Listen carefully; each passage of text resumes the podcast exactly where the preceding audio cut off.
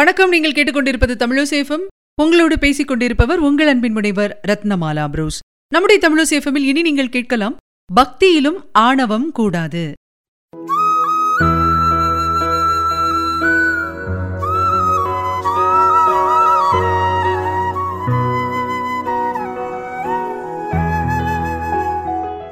நாமதேவர் அப்படின்னு சொல்லி கிருஷ்ண பக்தர் ஒருத்தர் இருந்தாரு. இவர் எங்க இருந்தாரு அப்படின்னு பாத்தீங்கன்னா பண்டரிபுரம் அப்படிங்கிற ஒரு ஊர்ல இருந்தாரு. அங்கே எழுந்தருளி இருக்கக்கூடிய பாண்டுரங்கனையே தினமும் மனமுருகி பாடி வழிபடக்கூடிய ஒரு பக்தர் தான் இந்த நாமதேவர். அந்த நேரத்துல அவருக்கு ஒரு இருபத்தஞ்சு வயசு இருக்கலாம். ஆனாலும் பாத்தீங்கன்னா கிருஷ்ண பகவான் மேல அவ்வளவு பக்தி அவருக்கு. இதனால ஊரும் உலகமும் அவரை ரொம்பவே புகழ்ந்துட்டு இருந்தது ஆனா பாருங்க அந்த புகழ்ச்சியே அவருடைய மனசுல நம்மள மிஞ்சிய பக்தன் யாருமே கிடையாது உலகத்துல அப்படிங்கிற ஒரு கர்வத்தை உண்டாக்கிருச்சு. கர்வம் அப்படிங்கிறது எல்லா விஷயத்திலுமே வரும் பொதுவா. பதவி இருந்தாலோ பட்டம் இருந்தாலோ பணம் இருந்தாலோ ஏன் புதுசா ஒரு பொருள் வாங்கினா கூட கர்வம் அப்படிங்கிறது வந்துடும். ஆனா நாமதேவருக்கு பக்தியில கர்வம் வந்துருச்சு. தன்னை விட சிறந்த பக்தன் இந்த உலகத்துல கிடையாது அப்படிங்கிற மாதிரியான ஒரு எண்ணம். இத பாக்குறாரு பாண்டுரங்கன். இது சரி கிடையாதே. இது எப்படியாவது திருத்தணுமே.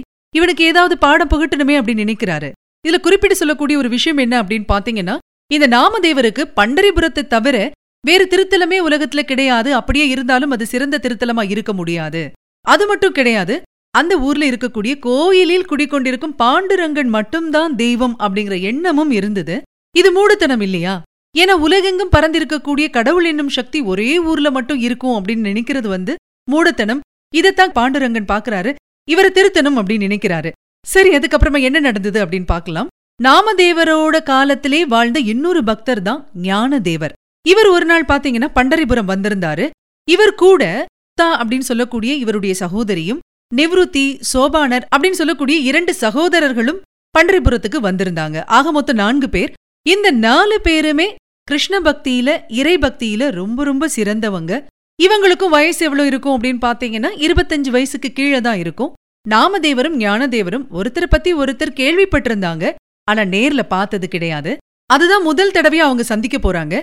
ஞானதேவரை விட நாமதேவர் கொஞ்சம் வயசுல மூத்தவரு. இதனால ஞானதேவர் என்ன பண்றாருன்னா நாமதேவரை பார்த்த உடனே வணங்குறாரு. ஆனா நாமதேவர் என்ன பண்றாரு பாருங்க பதிலுக்கு வணக்கம் எதுவுமே சொல்லல. பேசாமலே இருக்கிறாரு. ஞானதேவர் எப்படிப்பட்ட கிருஷ்ண பக்தரா இருக்கட்டும் அது பிரச்சனை கிடையாது. ஆனா என்ன விட வயசுல குறைஞ்சவர் தானே அவரு. அவரை எதுக்கு நான் வணங்கணும் அப்படிங்கிற எண்ணம் அவரை ஞானதேவரை வணங்க விடாம பண்ணிருச்சு. அது மட்டும் கிடையாது உலகத்திலே சிறந்த தலமான பண்டரிபுரத்துல நம்ம இருக்கிறோம். அதுவும் என் கிருஷ்ணனை நான் நினைச்ச நேரத்துல பாக்கலாம் நேர்ல காட்சி தரான். இதெல்லாம் இவங்களுக்கு தெரியுமா இல்லையா? உலகத்திலே என்ன விட சிறந்த பக்தன் யார் இருக்க முடியும்? எதுக்காக இந்த நாலு பேரையும் நான் வணங்க போறேன்? அப்படிங்கிற எண்ணம் அவருக்கு வந்துருச்சு.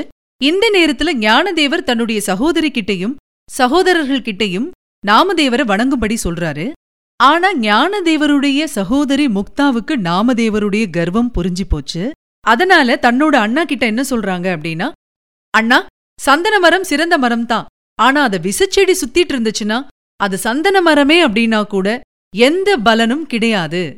அதே மாதிரிதான் நாமதேவர் அப்படிங்கிற சந்தன மரத்தை கர்வம் அப்படிங்கிற விசச்செடி சுத்திட்டு இருக்கு நான் இவரை வணங்கினா அந்த விசச்செடியும் சேர்த்து வணங்கினதா அர்த்தமாயிடும்.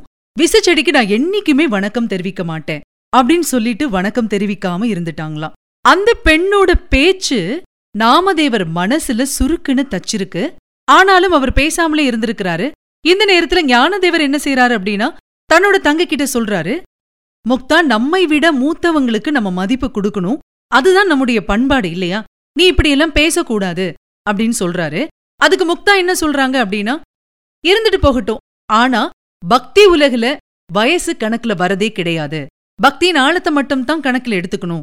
பக்தி அப்படிங்கிற ஒரு பால் குடத்துல ஒரே ஒரு துளி ஆணவம்ங்கிற விஷயம் கலந்தாலும் அந்த பாலால ஏதாவது பயன் உண்டா? சொல்லனா இவர் பக்தரா இருக்கட்டும். அந்த மரியாதை இவர்கிட்ட எனக்கு தோணுது.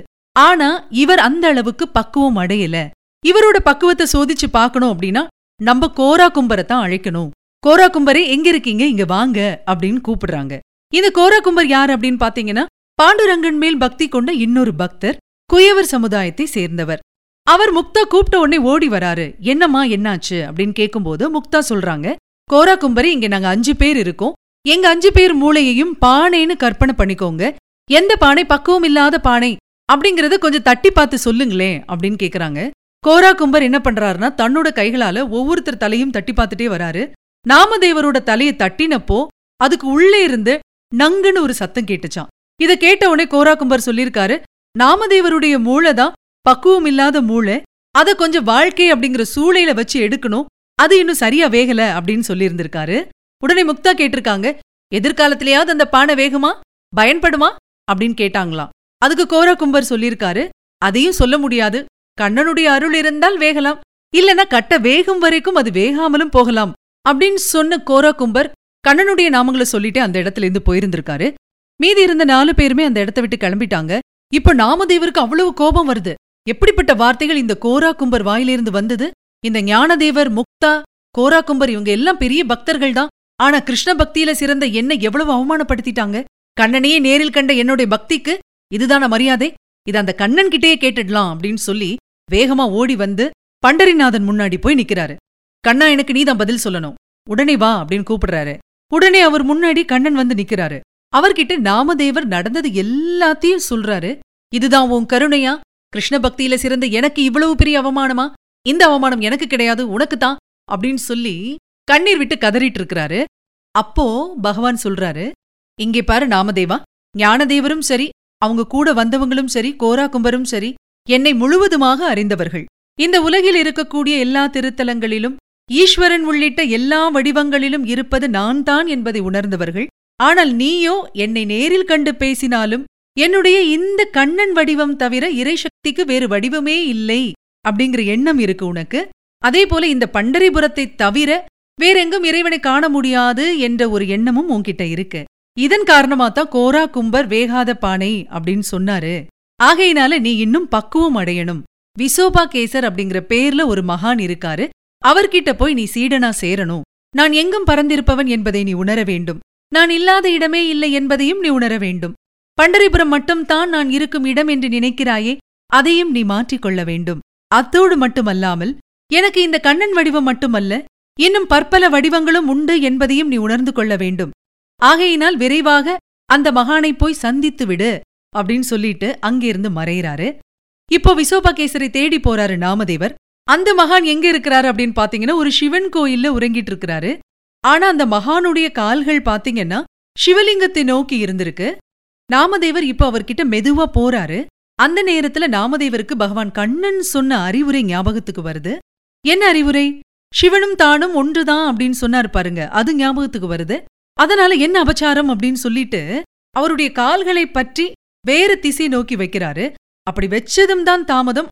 அங்கேயும் புதுசா ஒரு சிவலிங்கம் தோன்றுது. இப்போ அந்த மகானுடைய கால்கள் சிவலிங்கத்தை பார்த்து இருக்கு மீண்டும் என்ன பண்றாரு நாமதேவர்? அவருடைய கால்களை எடுத்து இன்னொரு திசையில வைக்கிறாரு. அந்த திசையிலும் புதுசா ஒரு சிவலிங்கம் வருது. இப்படி அவர் கால் வைத்த திசை எல்லாத்துலயுமே சிவலிங்கங்களா வந்துட்டே இருக்குது. நாமதேவர் சோர்ந்து போறாரு. சுத்தி சுத்தி பாக்குறாரு. இப்ப பாக்குற இடம் முழுக்க சிவலிங்கம். அந்த நேரத்துல விசோபா கேசர் எழும்பி உக்கார்றாரு. ஒரே ஒரு கேள்வி மட்டும் கேக்குறாரு. கண்ணனால் என்னிடம் அனுப்பப்பட்ட சீடனே இப்போது உனக்கு உண்மை புரிந்ததா? அப்படின்னு கேக்குறாரு. இப்ப நாமதேவர் கண்கள்ல இருந்து கண்ணீர் வருது. ஆம் சுவாமி நான் புரிந்து கொண்டேன்.